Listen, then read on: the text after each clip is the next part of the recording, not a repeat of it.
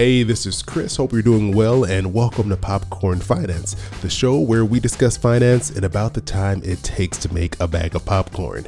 Uh, it's been exciting to be recording the first episode of 2022 for you all. Uh, and as many of you may remember, uh, unless this is the first episode you're listening to, last week we closed out the year with Berna Anat, one of my favorite guests, and we talked about uh, our 2021 failed goals. And I like doing this because it's just fun talking about the stuff that we didn't actually accomplish, you know, just to be real. let, let everyone know hey, look, we all fail to meet these goals that we set at the start of the year. But hey, that that that's life. That's what's going to happen.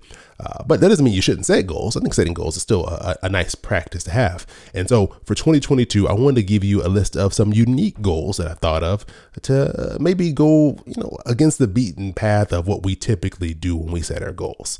And so to kick things off, I want to start off with this first goal, and it's talk about money more with friends uh, way back, I mean, almost two years ago now, in episode 169, uh, I talked with anonymous blogger Purple uh, about the story of her discussing pay with her coworkers and it's kind of started the small revolution to where everyone started kind of sharing their pay around and realized how underpaid some of these individuals were and i think this just illustrates the power that comes in talking about money openly with with other people specifically our friends or people that we we can least trust uh, because we all have our own stigma and uh, pain and, and issues with money that cause us to kind of close up and make money a very taboo subject. Uh, but there's so much that can be gained and learned from talking about money open, openly with other people in your lives. And so that's why, for the first goal, I want to encourage you all to talk with with your friends, uh, even if it's just one friend. Find one person, someone you trust, someone you can talk with openly, and just kind of approach it. You can do it casually. You don't have to just start throwing out all your personal information to this person, uh, but just say something like, "Hey, you know, I'm thinking about applying for a new job because I, I really want to raise, and I feel like I'm being underpaid.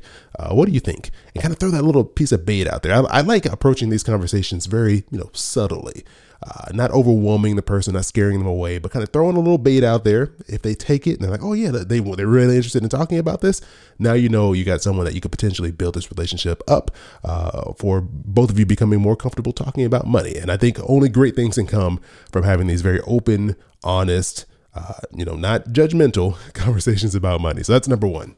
Goal number two I have to give credit to past guest and good friend Rich Jones, who's the host of the Mental Wealth Show, which was formerly known as Paychecks and Balances.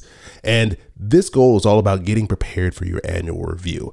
And I'm horrible at this. Uh, I work a day job, and every year I have an annual review. I know it's going to happen. This is the time when you you come in, you put you're supposed to be putting your best foot forward and getting you know doing the best you can to get the largest raise possible. And winging it is not a great option. And this is what Rich suggests, and this is what I want to put on your radar for a goal to set.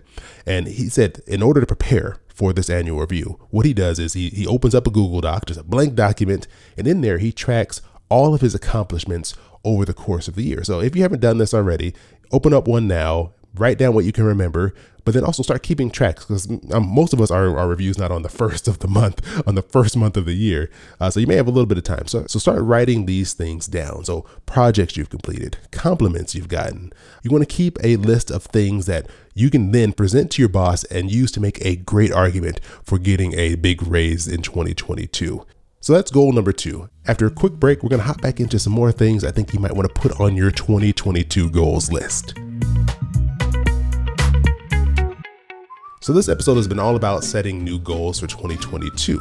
And the first goal I mentioned was talking about money more with friends. But if you feel like you don't have someone you can talk to about money right now, come talk to me and Allison over on This Is Awkward.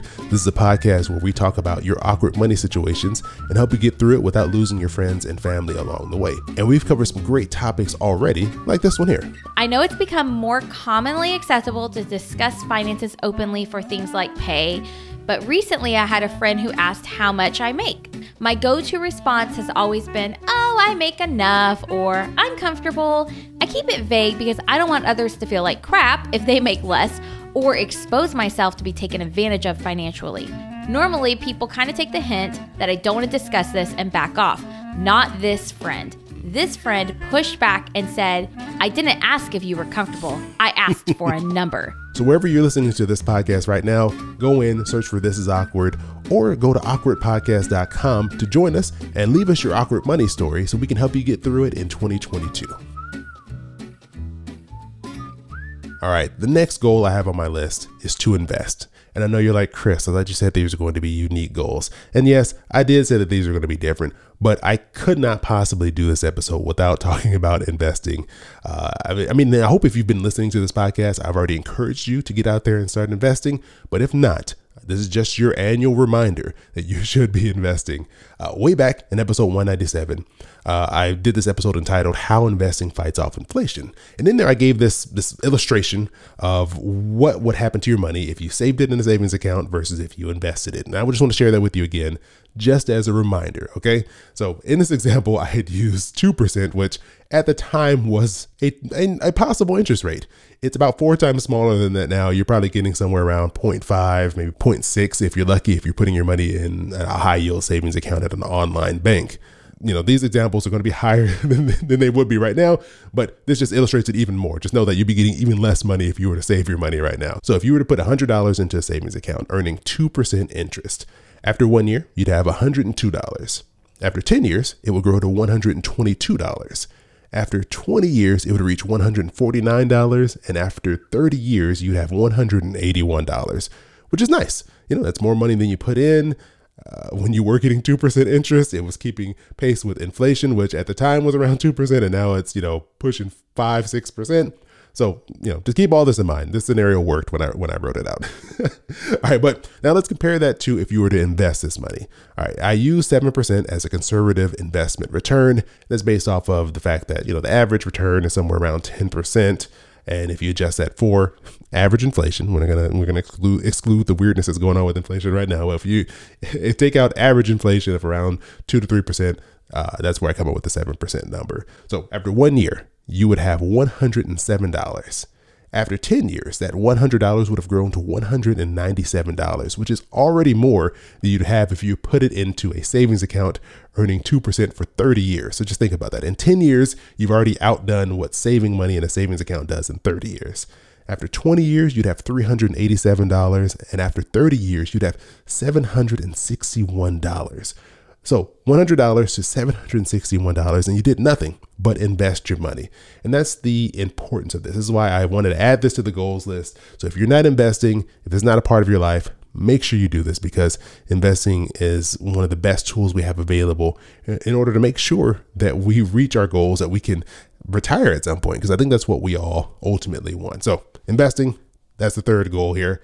And the last and final goal I'll leave to you for this uh, this episode here is to create a guilt-free savings account. And so what this is is a separate savings account where you just put money into. It could be any amount you want. It could be $5, it could be $50. Whatever extra money you have to work with, put this over in a separate savings account. And the point of this savings account is to have money that you can spend on whatever you want.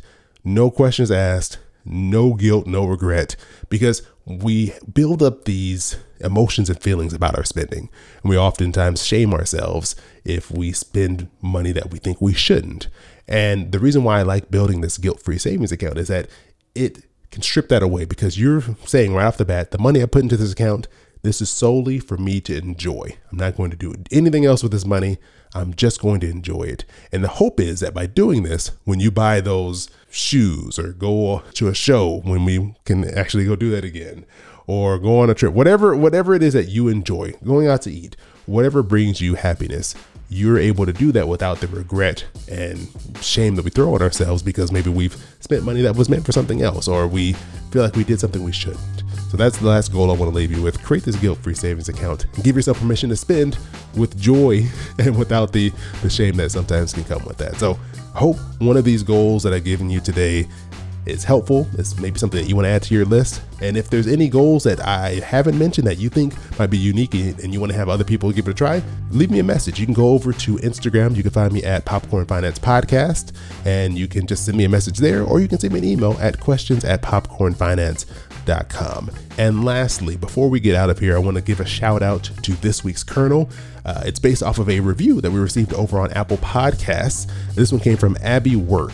And Abby wrote, quick and informative, but somehow still in depth information. It's plainly spoken financial information and advice. So thank you so much for the very kind words there, Abby. You can be like Abby, go to Apple Podcasts. You can leave Popcorn Finance a review there, or you can actually now go on Spotify and leave us a rating. So leave Popcorn Finance five stars over on Spotify. As always, I appreciate you joining me here for yet another bag of popcorn, uh, the first bag of popcorn of 2022. I hope you have an amazing rest of your week, and I'll talk to you soon. Your boy keep it poppin' like Mary Poppins.